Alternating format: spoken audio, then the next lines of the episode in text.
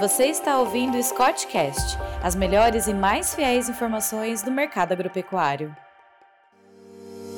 Olá, amigo ouvinte. Eu sou Pedro Gonçalves, engenheiro agrônomo e analista de mercado da Scott Consultoria. Estou aqui hoje para a gravação de mais um Scottcast, podcast semanal da Scott Consultoria. E como, comigo hoje está Rodolfo Silber, também engenheiro agrônomo e colega de análises aqui na Scott Consultoria, para a gente comentar um pouco hoje sobre a febre aftosa, né?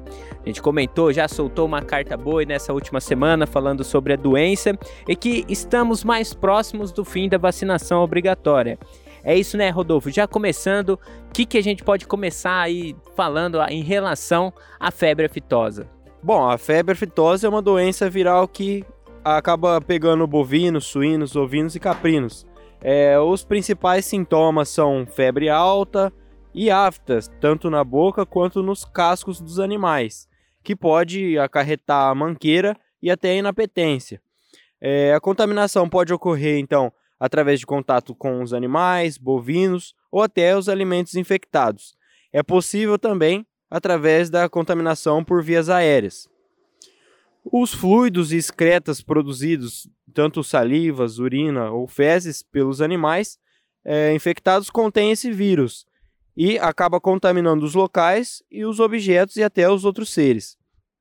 É importante ressaltar que a doença não é uma zoonose, ela não é transmitida aos seres humanos, é, sendo que foi registrado apenas um caso na Grã-Bretanha em 1966. O vírus ele pode ficar ativo por um longo período de tempo, quando as condições estão favoráveis. É, a destruição do vírus pode ocorrer por meio do calor, da luz solar, da baixa umidade ou através de desinfetantes. É, a doença não é letal, mas ela abre oportunidade para infecções oportunistas que levam a piora no quadro clínico, podendo até é, ocasionar a morte dos animais. É uma doença sem tratamento que dura de duas a três semanas.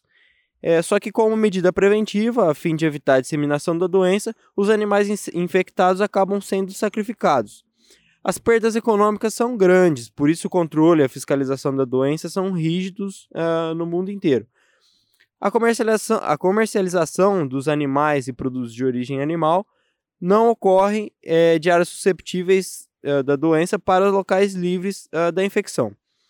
O controle preventivo, então, é realizado através da vacinação, no Brasil, por exemplo, desde os anos 2000, Santa Catarina é considerado um estado livre de aftosa sem a vacinação. Em 2021, Paraná, Rio Grande do Sul, Rondônia e Acre também obtiveram essas condições, além de algumas cidades no Amazonas e Mato Grosso. É bom, quem controla, quem reconhece a condição de áreas livres de aftosa é a Organização Mundial da Saúde Animal, a OIE. Ô Pedro, o que, que essas mudanças no, nas vacinações podem causar, como que tá essa vacinação no Brasil, como que ela ocorre? Você pode explicar um pouco melhor para nós? Bom, Rodolfo, todo mundo que está ouvindo, né? No Brasil, a gente criou né, o Plano Nacional de Erradicação e Prevenção da Febre Aftosa, né, o PNEFA.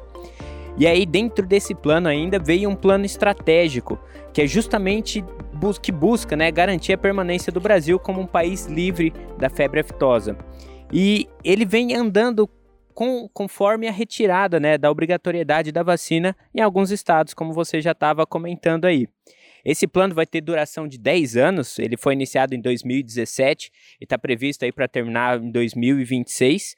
E o MAPA, né, o, o, Ministério da Agricultura, Pecuária e Abastecimento, já comunicou que em novembro desse ano não vai ser necessário vacinar o rebanho contra a fitosa nos estados de Goiás, Mato Grosso, Mato Grosso do Sul, Minas Gerais, Espírito Santo, Tocantins e o Distrito Federal.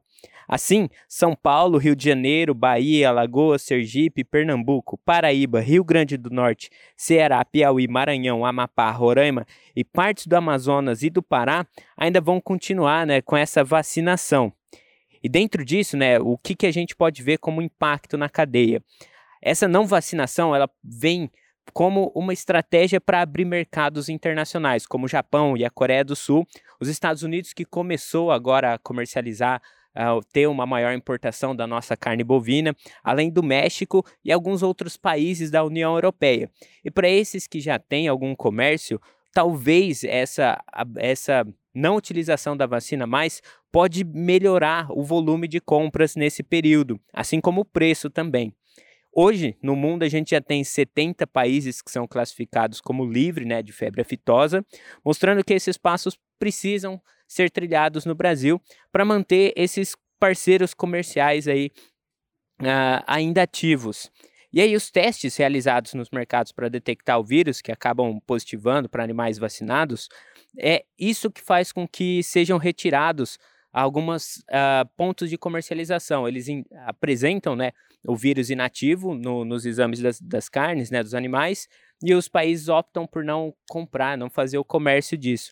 Com a retirada da vacinação, não vai ter mais essa identificação de uh, vírus inativo dentro dos animais, podendo aí abrir porta e, imensas né, para a carne brasileira, com um impacto bastante positivo no faturamento desse setor. Para 2021, ô Rodolfo, a gente está estimando aí quanto de gasto né, em relação à vacinação e quanto que a gente vai economizar se esse plano for para frente. É, em 2021 a gente estimou que os gastos com a vacinação no Brasil foi de 626 milhões de reais, levando em consideração apenas as doses de vacinas para a fitosa, calculada a partir da cobertura vacinal que é disponibilizada pelo mapa. Isso sem considerar as perdas em aplicações e também a mão de obra. Então esse custo acaba sendo muito maior uh, para a produção geral do que só esses 626 milhões uh, que são só com, a, com, as com as doses de vacina. A cultura de vacinação dos animais é, junto com essa com a vacinação da fitosa para outras doenças não pode ser esquecida pelo produtor, uma vez que é, principalmente em áreas que fazem fronteiras com o país, os produtores têm, têm que ter a consciência da importância de imunizar o seu rebanho, mesmo que essa vacinação acabe, acabe se tornando é, não obrigatória. Ô Pedro, em relação à fitose e às vacinações, era isso que a gente queria trazer por hoje. Você tem mais uh, algum convite para fazer para o pessoal? Bom, já aproveitando aí, a gente falando aqui de mercado, Uh, vocês que estão nos ouvindo não podem deixar né, de, de acompanhar aí que a gente vai ter o nosso encontro de intensificação de pastagens que ocorre nos dias 28, 29 e 30 de setembro em Ribeirão Preto, aqui na região, né? Nós somos de Bebedouro. Eu convido todos vocês a verem as informações no nosso site encontros.scottconsultoria.com.br e adquirir o ingresso, que lá a gente vai estar tá falando dessa competitividade internacional do Brasil em relação aos outros mercados, principalmente nas relações uh, do pasto, né, e da integração que o produtor pode ter dentro da sua propriedade propriedade e de formas de aliviar essa volatilidade do mercado que a gente tem visto. Então convido você a acessar nosso site ou também nas nossas redes sociais, arroba Scott Consultoria, para adquirir informações e também o ingresso. E aí a gente se vê lá. Muito obrigado a todos mais uma vez e até a próxima. Obrigado a todos e até a próxima.